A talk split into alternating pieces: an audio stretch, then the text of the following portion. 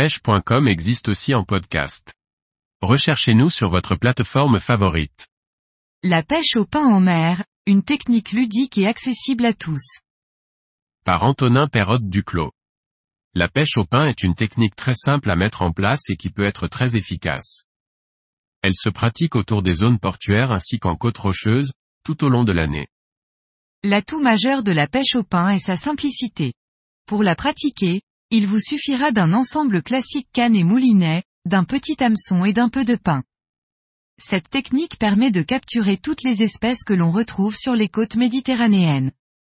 Les poissons que l'on retrouve le plus sont la saupe et le mulet, présents en grande quantité et très friands de pain. Lorsque l'on pêche régulièrement au pain, on apprend vite à éviter saupe et mulet pour essayer de se concentrer sur des espèces plus nobles. Loups, dorades et autres sparidés se nourrissent également sur le pain, bien qu'ils soient souvent un peu plus discrets et surtout moins agressifs.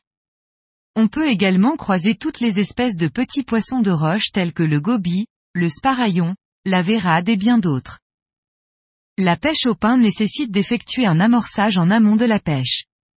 On utilise généralement une baguette classique que l'on trouve dans toutes les boulangeries.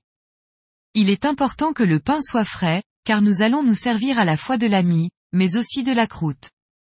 La croûte du pain est notre amorçage, elle est flottante et nous permet donc de la garder en permanence en visuel pour savoir si des poissons la mangent. Pensez à ne pas trop amorcer une petite zone, les poissons comme la saupe et le mulet se déplacent rapidement. L'idéal est de lancer quelques morceaux sur des points stratégiques dans une grande zone. N'oubliez pas que le vent peut facilement pousser tout votre amorçage hors de portée, prévoyez de pratiquer cette pêche par un temps calme ou à l'abri du vent.